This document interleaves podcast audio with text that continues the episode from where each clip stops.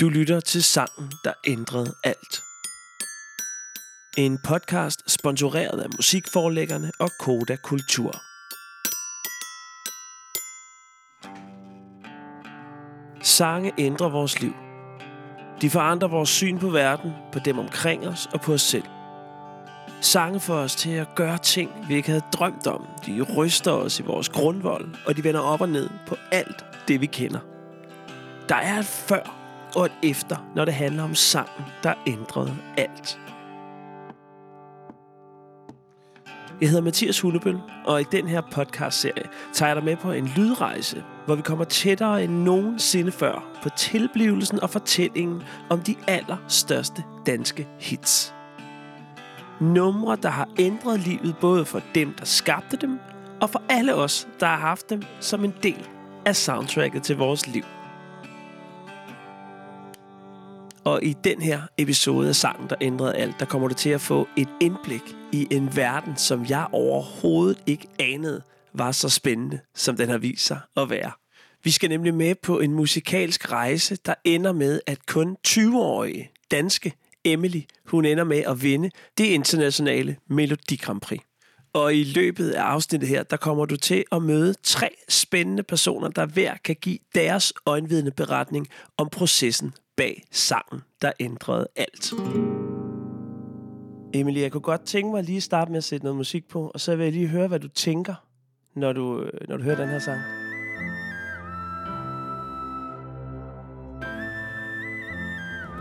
The sky's red tonight. We're on the edge tonight. No shooting star to guide us. Eye for an eye. What Jeg tænker, det er sådan helt surrealistisk. Altså, det føles som sådan ud af kroppen oplevelse, når jeg tænker tilbage på den tid. Altså, som om det ikke rigtig var mig, faktisk. Kender du ikke det? Jo, fuld, fuldstændig. Ikke bare med Grand Prix, men sådan med mange ting, hvor man tænker sådan, var det virkelig... Var det virkelig mig? Altså, skete det virkelig? How many times can we win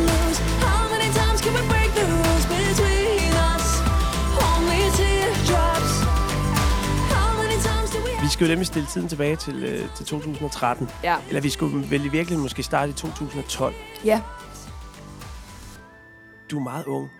Du er 18-19 år, da du første gang bliver introduceret Til den her sang. til den her sang. Og prøv lige at fortælle, hvordan den her kontakt opstod, og hvordan det første møde var med Only Teardrops. Det startede lige med, at øhm, de afholdt sådan en øh, audition for faktisk X-Factor dommerne, så ikke for sangerne, men for dommerne. De skulle sådan caste, hvem der ligesom fungerede godt sammen. Kan du huske nogle af de dommer, der er med, der ikke blev valgt? Jeg kunne huske, dem, der blev valgt det år, var Anne Linde, selvfølgelig Blackman, og så var det Ida Kåre. Ja. Men der var også ham der, øh, Benjamin Koppel, kan jeg huske. Og han var også med.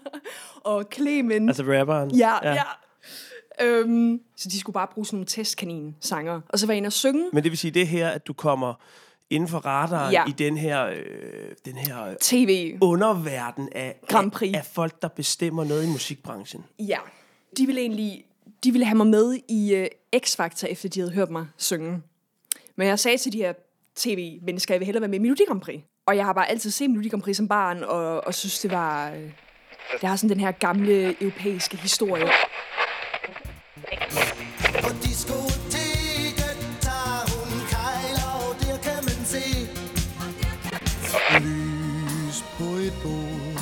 Tre forløsende tribute to success.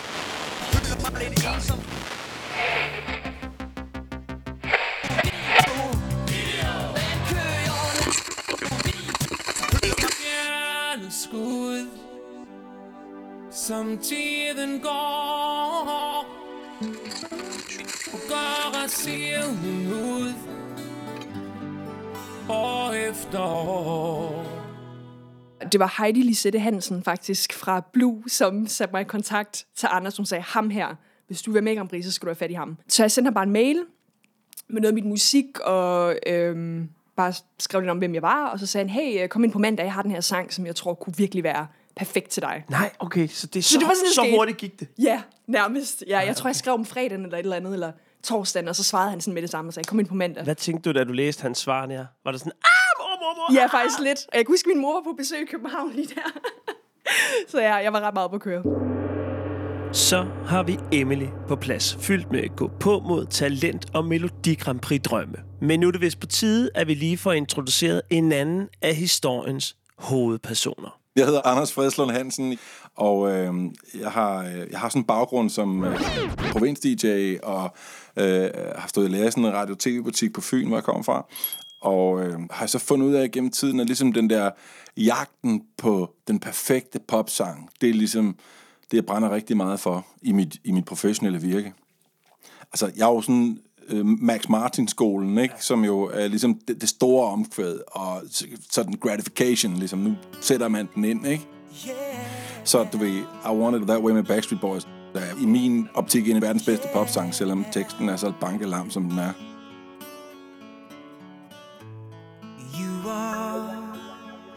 My fight. Nu har vi mødt Anders Fredslund og fået konstateret, at Anders elsker popmusik. Og derfor er det også ret heldigt for Anders, at han arbejder med popmusik hver eneste dag igennem sin virksomhed The Arrangement. For her arbejder Anders både som manager, som A&R i et lille pladeselskab, men primært som musikpublisher med et helt særligt arbejdsfokus. For Anders er om nogen Mr. Melodi Grand Prix i Danmark. Og ofte vil der til det danske Melodi Grand Prix være indtil flere numre, som er skrevet af netop Anders' sangskriverkorps. Det, som jeg øh, prøver at være god til, det er at prøve at facilitere kreative processer og prøve at bringe talent sammen. Og så kommer der et eller andet resultat ud af det, som jeg så skal prøve at kommercialisere ved at få nogen til at indspille det. Eller der er jo en, en A&R-del i det, øh, kan man sige, men det er jo A&R'ing altså, af sange. Jeg har et par gange arrangeret sådan nogle store Eurovision sangskriver-camps nede på Mallorca. Og øh, så er det med base i de sangskriver, jeg arbejder med, fordi man kan sige, jeg er jo ikke sådan en konsulent, jeg er stadigvæk sådan kommerciel, så det er vigtigt for mig, at der er nogle af mine med. Og så kan man så søge om at være med, hvor jeg så vælger de bedste øh, af dem, jeg synes, der er ansøgere.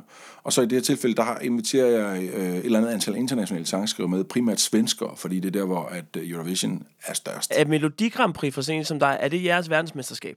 Nej, det, når man først er sådan bitten by the bug, og man står der i arenaen, og sangen spiller, og hele arenaen står og synger med, og der er, så er det den der sådan instant gratification på det, hvor man ved, at ens arbejde ligesom bliver... Øh, det må være ligesom, hvis man er rockstjerne og har skrevet en sang, og sangen bliver sunget tilbage til dig, ligesom, ikke? Det, ja. det, det er det tætteste på, jeg kommer på at blive rockstjerne, ikke? Ja.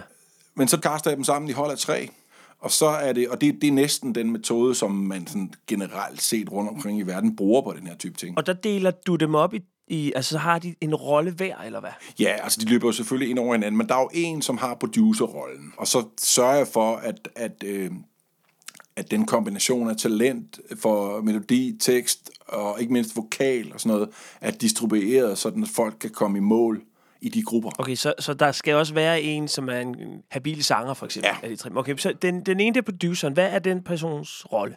Jamen, altså, udover at, og selvfølgelig at være ansvarlig for at programmere trommer og øh, spille, øh, så er det den, der ligesom sidder bag knapperne, ikke? Ja. Øh, og dem, der er gode til det, de har virkelig styr på deres game. De kan få lave noget, der lyder som en blad på en dag, ikke? Hvad hvad er rolle to så? Jamen, så kan man sige, så er der jo øh, sådan meloditingen, kan man sige, og det er jo typisk den, som alle byder ind på, fordi, øh, som jeg siger, når jeg signer sangskriver, så skal man være god til, til tekst, melodi, produktion og vokal. Hvis vi tager de der fire ting. Ja. Hvis nu du var en sangskriver, og vi havde en snak om, om vi skulle arbejde sammen, så vil jeg sige, at du skal være god til minimum to af de her ting, og den ene må ikke være melodi. Nej, okay. Fordi det kan vi alle sammen, det kan jeg også. Og så øh, jamen, nogen, der er god til at komme op med et, et øh, tekstkoncept, eller ramme en eller anden brief øh, specifikt, eller noget. Og fungerer det så sådan, at hver dag, så får de et, brief om en genre? Eller altså, hvordan... Altså når vi skriver til Melodi Grand Prix, så er det, og derfor, det er derfor det er skide godt at holde camps omkring Melodi Grand Prix, fordi der er nogle regler i forvejen. Det er popsang, de må maksimalt være tre minutter lange. Ja.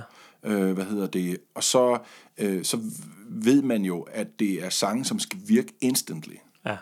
Så derfor så er det sådan, det, det, der er ret mange dogmer i det på forhånd, så derfor der er blevet skrevet rigtig mange hits, som har været hits, eller i min kontekst, som har været hits uden for Melodi Grand Prix-samlingen, men som er skrevet på sådan en camp. Ja. Fordi dogmet er rigtig godt. Og specielt nu, sådan som øh, sange fungerer på Spotify, hvor der ikke er nogen introer, og popsangen nærmest alle sammen er næsten under tre minutter. Spotify popsang, den minder mere og mere om en Melodi Grand Prix-sang, faktisk. Ja. Men når der så er sådan en camp, så er der måske 6-7 rum hver dag, der laver et nummer. Og I er der hvor længe en uges tid? Ja, sådan, øh, vi er der øh, fem dage eller sådan noget. Ikke? Vi har måske sådan sammenlagt fire effektive dage. Ikke? Hvad sker der så med de sange her bagefter? Fordi du kommer med hjem, og så har du nogle harddiske med med nogle, jeg ved ikke, hvor mange tracks det er, men det er ret mange numre. Ja, 30, lad os ja. sige det for eksempel, ja. Det er klart, der er nogle af dem, der lyder færdige. Og så er der nogle af dem, hvor producerne skal hjem og pusse lidt på dem. Øh, som oftest, ikke? Anders kommer altså hjem fra en writing camp med op til 30 færdigskrevne numre på harddisken. Numre, som efterfølgende bliver pitchet ind til både det danske, det tyske og det svenske Melodi Grand Prix. Og med så stor succes, at der på de bedste år har været helt op til seks numre med til det danske Melodi Grand Prix, som kommer fra Anders' korps af sangskrivere. Ofte er det en længere proces at komme i mål med, men der er altså også situationer, hvor det går virkelig stærkt fra, at et nummer er skrevet, og til det havner det helt rigtige sted. Vi skrev øh, øh, en sang, Saturday on the underground. Og det, den var ret sjov. Det var to af mine sangskrivere og en svensk sangskriver, der skrev den her sang.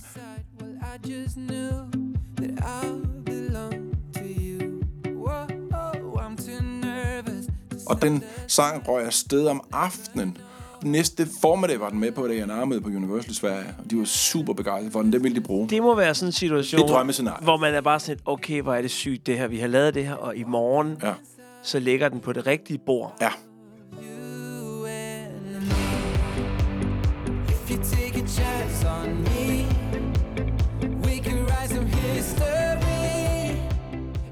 Det blev nummer 8 i det svenske Melodi Grand Prix øh, sidste gang, og, men har været et af de største radiohits Hold kæft, hvor vildt. øh, i Sverige. Men If you take a chance on me, we could write some history. And we would be rising high above the trees. Nu har vi altså fået forklaret konceptet bag de her riding camps, som Anders Fredslund blandt andet er med til at arrangere. Og det var netop på sådan en riding camp, at uh, nummeret Only Teardrops blev skrevet. Ja, altså Only Teardrops, den skrev vi som et pitch til det tyske Melodi Grand Prix året før. I 2012. Ja. Og hvorfor til det tyske? Var det fordi, at uh, I synes sangen passede? Er det, tænker man, hvad marked passer den her Nej, til? den, den, der, der var kommet en brief et eller andet sted fra, som sagde, hvad de kiggede efter. Okay, og hvad stod der i det her brief? Det var sådan en blanding mellem noget moderne og noget earthy og noget, øh, og der må gerne være etniske instrumenter eller et eller andet den stil. Og så, hvad hedder det, øh, havde jeg en, en songwriting camp, og et af de der hold, som så skrev øh, sammen, var øh, de tre, som har skrevet sangen, som er Lise Kappel, Julia Fabrin og Thomas Stengård.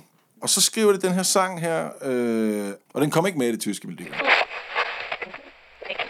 Og nu er måske et meget godt tidspunkt at få sanger og sangskriver Lise Kabel til mikrofonen, fordi hun er om nogen en legende, når vi snakker om at skrive sange til Melodi Grand Prix. På hendes mest produktive år har hun haft helt op til tre sange med til det samme danske Melodi Grand Prix, og fire gange har hun vundet.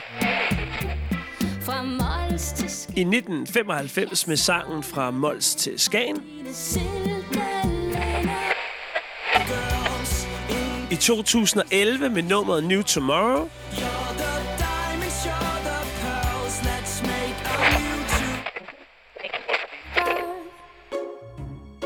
i 2019 med Love is forever. Og så selvfølgelig i 2013, hvor nummeret Only Teardrops vandt både det danske og det internationale Melodi Grand Prix. Når du skriver, hvordan starter det så ud? Er, det, er du typen, som går og finder på melodier, mens du rydder op i køkkenet? Eller, eller er det mere, at du siger, nu sætter jeg mig ned? Jamen, jeg sætter mig meget ned. Altså, det er sådan næsten øh, fra, fra 8 til 4 job. Så når formiddagen, der sidder jeg egentlig og analyserer andre sange, prøver at se, hvordan de er skruet sammen, og hvad kan jeg egentlig lære af det nummer, når det gør det, og det gør det. Og... Så når du for eksempel hører et, et nyt hit i radioen, så hører du det på en anden måde end os andre. Du går ind og tænker, okay, hov, bum, hvad lavede de der? Hvordan kan jeg bruge det?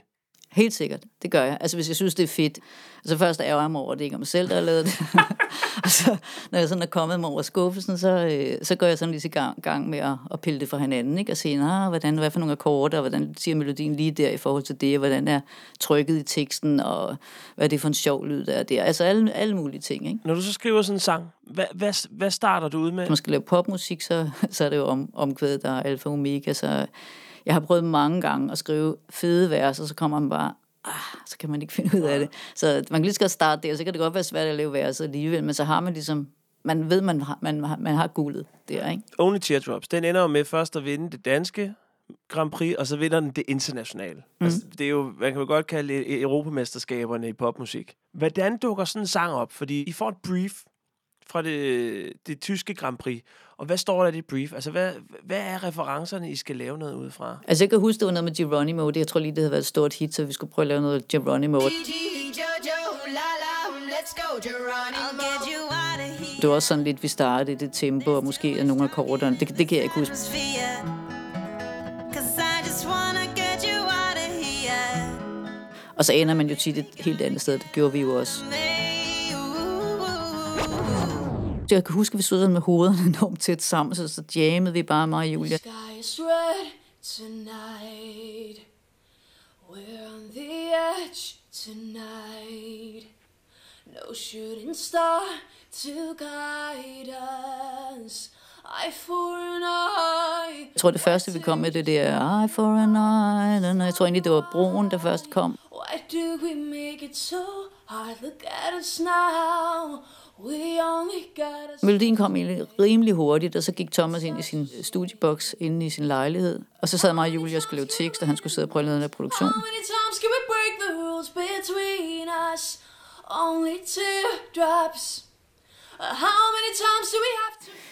Ja, det gik nogenlunde hurtigt. Men når du hører den som, som sang, og selv analyserer den som sangskriver, hvad er det, der er x-faktoren i den sang? Altså faktisk er der en stor x-faktor i selve fløjten, altså som jo egentlig ikke på den, altså den, det er jo egentlig en sjov historie med, med, med, med fløjten, fordi øh, øh, mig og Thomas, Julia var gået hjem, og så sad vi sådan og arbejdede lidt på produktionen. Og så kom hans kæreste hjem, øh, og så hørte hun jo bare det der omkvæd om og om igen, fordi vi sad og arbejdede, ikke? og så begyndte hun lige pludselig at gå fløjt, øh, fløjte omkvædet. Og så mig og Thomas, vi kiggede lige på den anden, og sagde, for fanden, det er sgu meget fedt, det der bare godt med det der fløjte, ikke? Og så, så tror jeg, det var mig, der gik ind og fløjtede, altså menneskefløjte på. Og der forestillede vi, hvis det skulle være sådan virkelig øh, øh, den gode, den onde, den gode, som er der. Ja. Altså sådan noget virkelig western, og der var øh, store klokker. So hard, look at us now. We've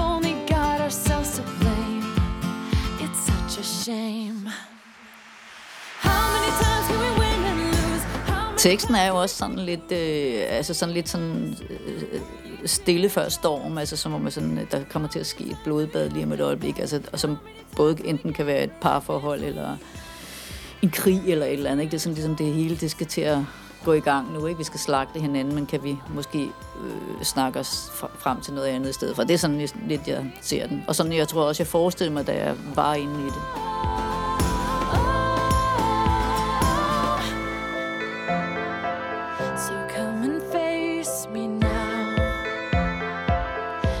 Læg mærke til, så er der sækkepiber på den her, faktisk. Fordi de tror måske, var det noget af det, der var i briefen, som et eksempel.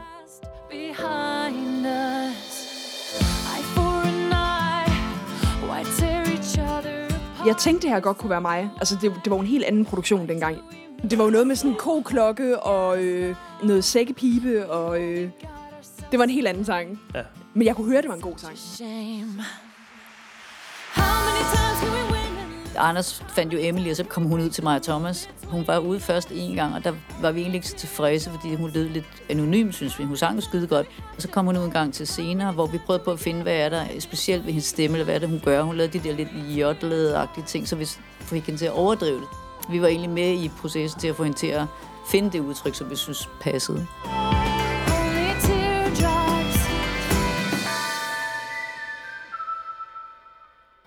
Nu skal jeg tænke tilbage. Altså, øhm, jamen vi... Øh, det første, vi gjorde, var at vi ville indspille øh, en demo. Og det var jo i den gamle produktion stadig, men med mine vokaler i stedet for Julia, som havde skrevet den, eller en af sangskriverne.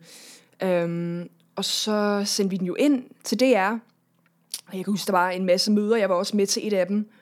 Og øhm, vi var jo faktisk en af de sidste til at komme med øh, blandt de 10 sange. Okay. Så vi var sådan lidt underdogs. Øhm, Så bliver den her jo så sendt ind. ja, men I har ligesom sagt, at den skal, den skal laves om inden showet, hvis I vælger os. Det sagde DR. Ja, Ja. De ville have en anden produktion. Okay. Så øhm, Det er jo egentlig ret vildt, at det er det, at Melodi Grand Prix er lidt anderledes, fordi at man faktisk har tv-kanalen og, og, og, og maskineriet som der er en mange med, indover. Der er en medspiller. Mm-hmm, mm. Det vidste jeg slet ikke. Nej! Nej.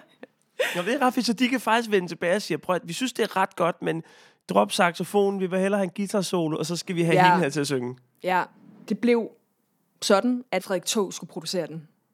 Øhm, og det var jo ligesom ham, som knækkede den med de her store trommer og den der øh, Titanic-agtige fløjte, som er blevet sådan ret ikonisk. Det er jo Titanic-fløjten. Altså, Jamen, det er det. Og det er klart, hvis der er noget, der er grand, så er det fucking Titanic-fløjten, ikke? bliver ikke større. Altså, det, der kommer simpelthen ikke, næsten ikke mere haunting vind i håret end det. Så det ligger lige til højre. Jamen, det er bjergtop. det er altså, bjergtop. man mangler- altså, vind i håret, enhjørning. Jamen, det eneste, der slår det, det er, hvis Slash stod og spille solo på ja, ja, bjergtoppen. altså. fuldstændig. Altså, det, på den måde er det jo... Altså, det er jo... Øh, det, det er fløjternes øh, Yke Malmsten, ikke? Ja. Ja. Eller hvad man kan sige. Så det, det kan noget med den der sådan... Fordi det samtidig er så sådan... Øh, øh, earthy på en eller anden måde.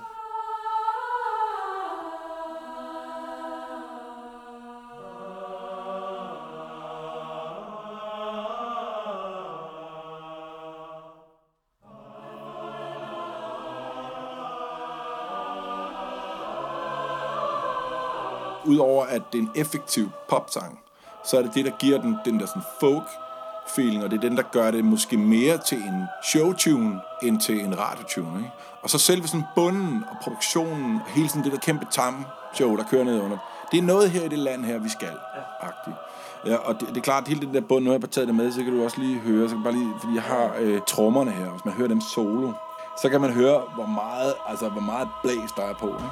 Kommer her.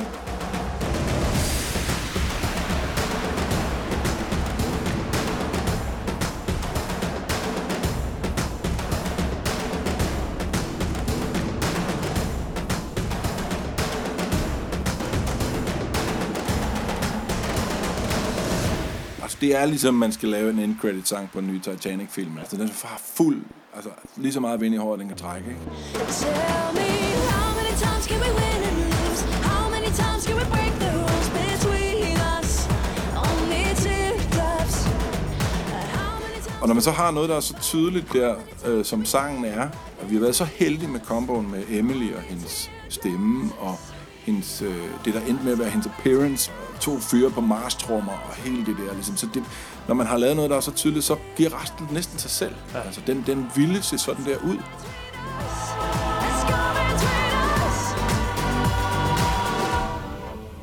Når man har arbejdet så meget med tv, som jeg har, så er det sådan noget med, okay, man ved, hvornår kameraerne skal klippe. Altså TV, for tv-folk, der producerer den her også sig selv. Og for dem, der skal skyde pyro af, så ved de også, hvornår der skal komme. Så det, det, det, er, det, er- det er ret alt er tydeligt, ikke?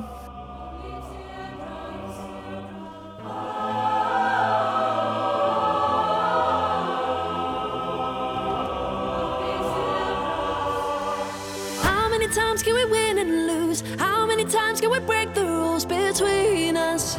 Only teardrops. How many times do we have to fight? How many times do we get it right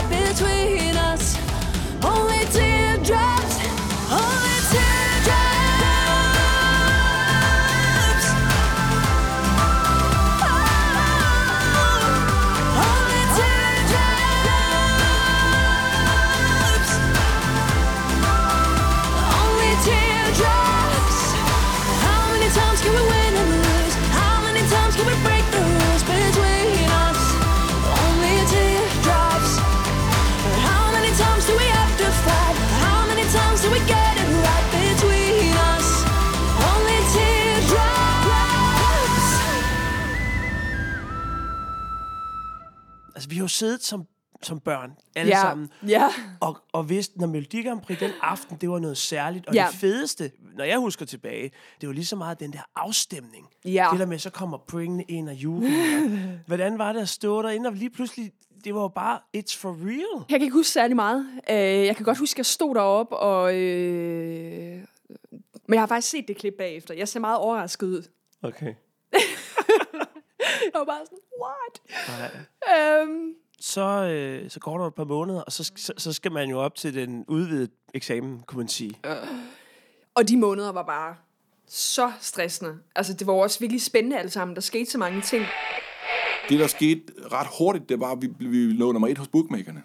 Nå. Fordi hele det der Eurovision er et kæmpestort community med bookmaker og blogs, og der er et, you wouldn't believe it, altså. Øh, og, og i nyere tid, der har de, været, der har de næsten kunne forudsige vinderen hver gang. Okay. Øh, og vi var favorit hos bookmakerne. Så det var jo spændende. Og det er også et pres at lægge på sådan en ung pige. Ja, ja, kæmpe pres for hende selvfølgelig. Og så, og så en stor del af tiden handlede også om at passe på hende, fordi hun jo, altså dagen først stod i en bagerforretning, ikke? Men altså Emily er en super cool person, men det er klart, det var også voldsomt for hende. Det var det.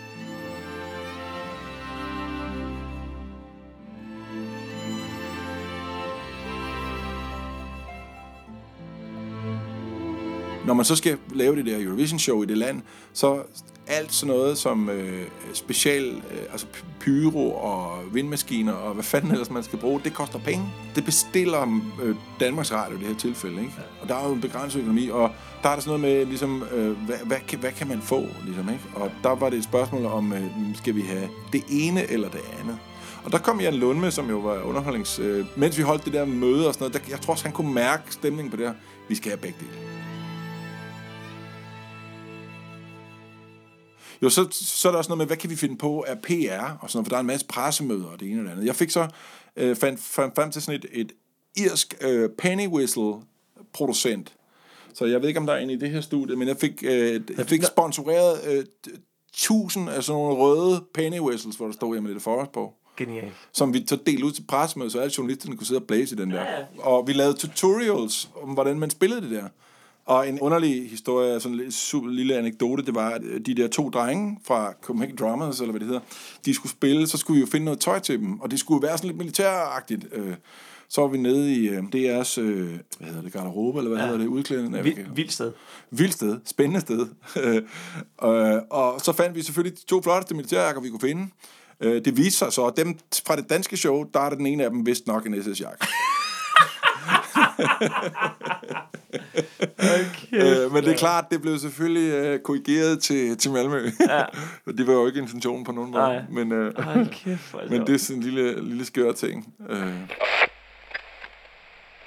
Altså, Anders og Lise og Thomas og Julia, alle, og det er, de troede så meget på den her sang. Altså, Lise har været med mange gange, og, og jeg tror for første gang havde de, de sådan, altså, den her sang kan virkelig vinde Ja. med Emily. Det var også det, der sådan havde været så crazy. Det var for først til at være favorit, og sådan, så skal man jo stille op til al presse, alle interviews, alle de andre lande vil tale med dig. Men det var også det, at vi ligesom besluttede os for at lave mit debutalbum. Fordi det havde jeg jo ikke behøvet, men Anders var sådan, hvis du faktisk vinder Grand Prix ja. eller Eurovision, Ja, vi skal være så klar. det er virkelig øv ikke have en CD klar, have en næste single klar, fordi du kommer til at spille så meget rundt omkring i hele Europa og verden og sådan noget, så også at have noget nyt klart, og også at jeg altså få en deal til mig.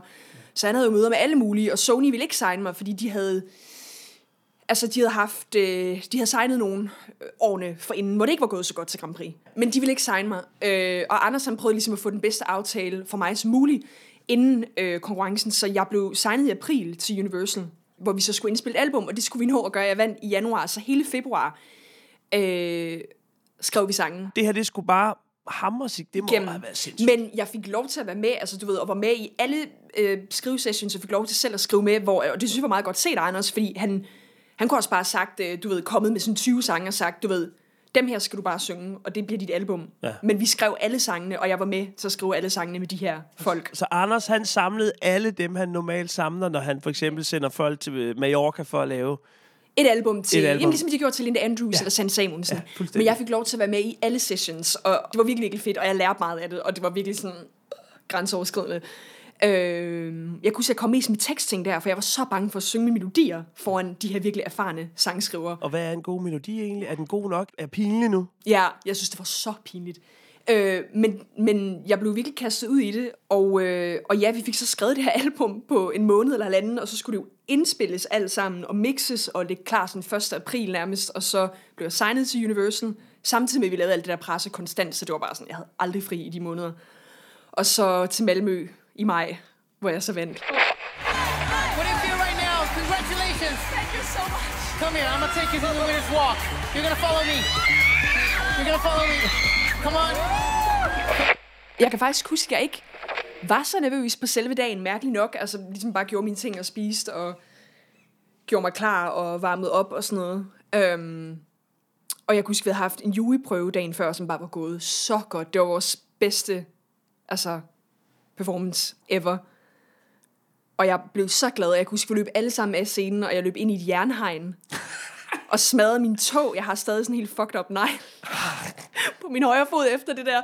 Så jeg kan huske, jeg havde ret ondt i min tog den aften, efter aften før. Øhm, men var sådan forventningsfuld og sådan positiv, fordi det var, altså det var bare det var gået så godt aften før. Og det er jo faktisk halvdelen af det, for det der juryen ligesom afgiver deres stemmer. Men jeg kan bare huske, at før jeg skulle på scenen der til finalen på selve aftenen, uff, jeg havde det virkelig skidt. Ja. jeg var så nervøs. Øhm, men jeg kan huske, der var så god stemning i salen, og alle folk bare sådan vinkede til mig, da jeg kom op på scenen. Og, øhm, men ja, hvad skete der så bagefter? Så var vi i øh, green room selvfølgelig, og det føltes bare som flere år. Altså, det gik så langsomt med de der point. Og det er der, man sidder og venter, og så... Uh. Ja, Point from the Luxembourg Euro, Denmark, Ja. ja. point. Den hørte du mange gange, gjorde du ikke det? Jo, men ikke i starten. Og jeg kunne huske, Lise, hun lagde sig nærmest ned på den her sofa, og tog en trøje over hovedet eller et eller andet. Hun ville ikke kigge længere, fordi hun bare sådan kunne ikke holde det ud. Øhm, fordi vi fik bare næsten ikke nogen point i starten. Ja. Og så lige pludselig blev det bedre og bedre.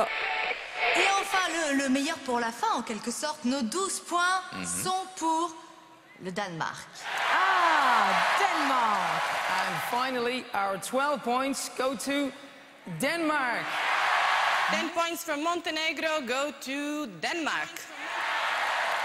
Le Danemark, 10 points. And our glittering 12 points, brighter than the lights of London or the lights of Copenhagen, go to Denmark. Oh. And finally, our 12 points from Macedonia go to Denmark. Le Danemark, 12 So that's it. Denmark have won. Ladies and gentlemen, you have voted, and we already have a winner of the Eurovision Song Contest 2013. Du er lige på tre måneder, der har du, øh, altså, du er gået fra madforgiftning til at vundet Melodi Grand Prix, lavet et album, øh, lært at skrive sange, og halvanden milliard mennesker har lige set dig performe, og så har du fucking vundet Melodi Grand Prix. Ja, jeg kan ikke huske særlig meget. Jeg har faktisk, jeg har jo ikke set rigtig min performance efter, men jeg har set det der klip fra da vi vandt, fordi det er altid sådan noget, de har vist, hvis jeg har rejst rundt og optrådt og sådan noget. Og det var bare sådan, vi skreg bare alle sammen, og vi stod med de der flag, vi var helt op at køre.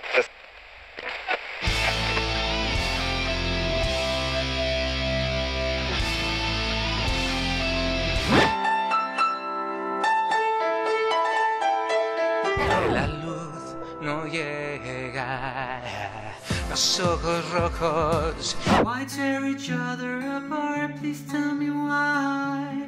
Why do we make it so hard? Look at us now. We've only got ourselves to blame. It's such a shame.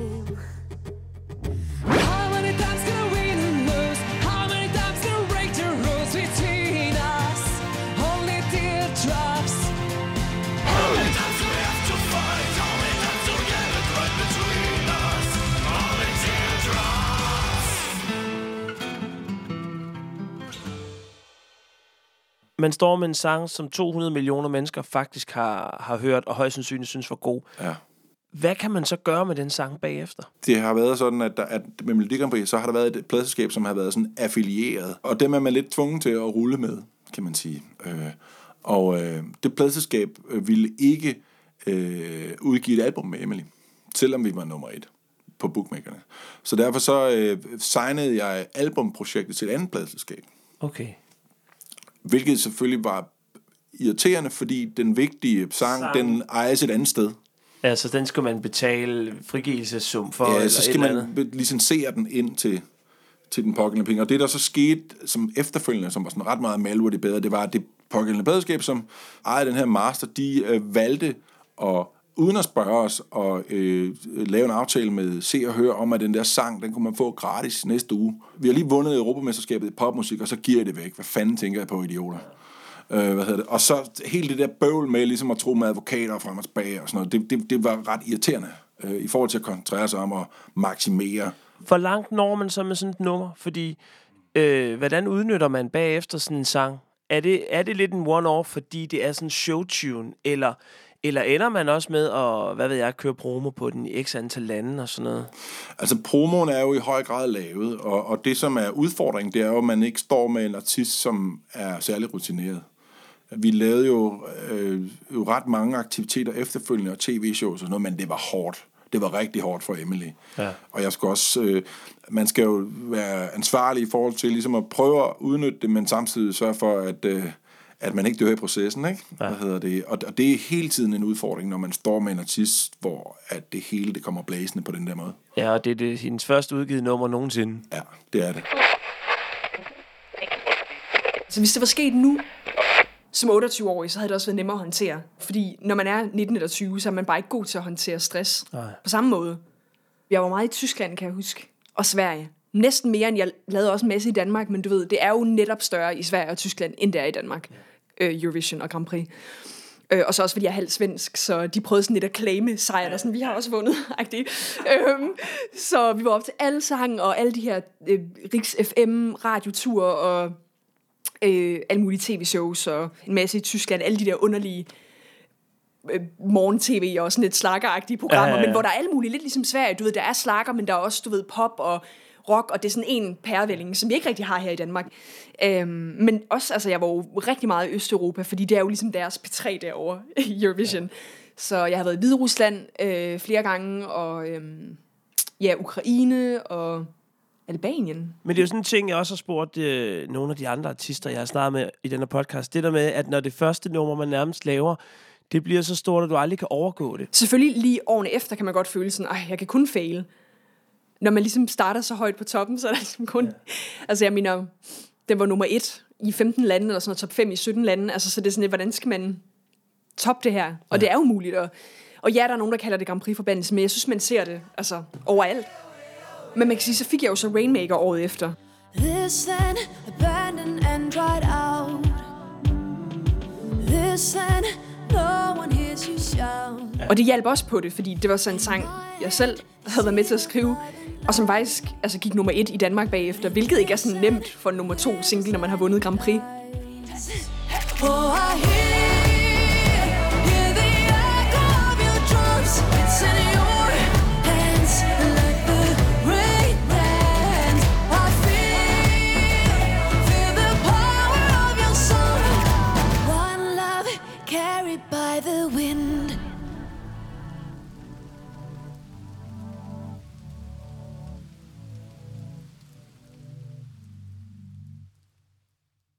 Men hvad betyder Only Teardrop så for dig i dag? Det er 2021. Hvordan lyder den i dag for dig?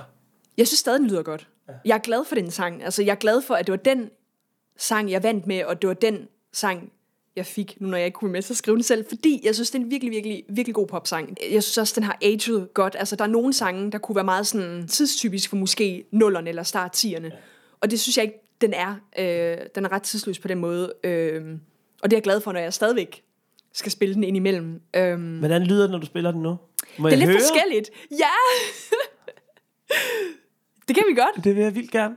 Nu? Ja. Okay. Jeg håber, øh, jeg håber, det ikke bliver en af de der, hvor der skal syv takes til. Jeg er så kritisk, når jeg laver de der IGTV. Nej, det ved jeg ikke. Nej, hvor er det spændende det her. Altså, og... Er det høj nok? Jeg tror, det er okay. Er det ikke okay? Jo, det er okay. Men det er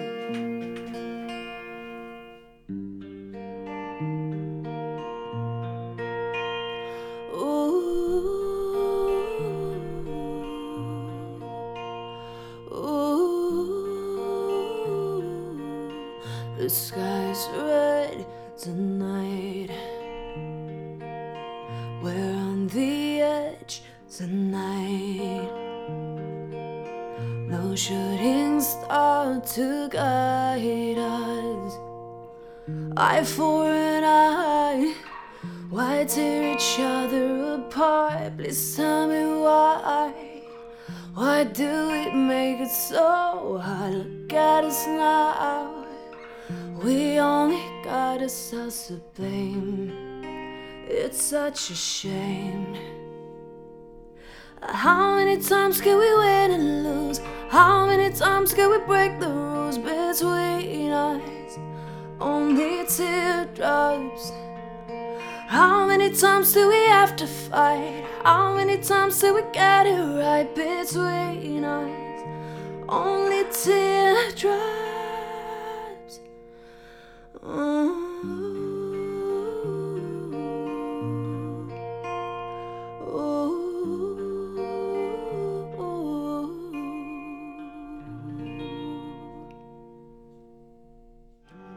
Sangen, der ændrede alt, er en podcast sponsoreret af musikforlæggerne og Koda Kultur. I redaktionen sidder vi mig, Mathias Hunevøl, Christian Goldbach og Johannes Dybkjær Andersen, som er manden bag ideen og konceptet. Sangen, der ændrede alt, produceres af Mathias Hunebøl for Homeland og udgives af Radio Loud. Tak, fordi du lyttede med.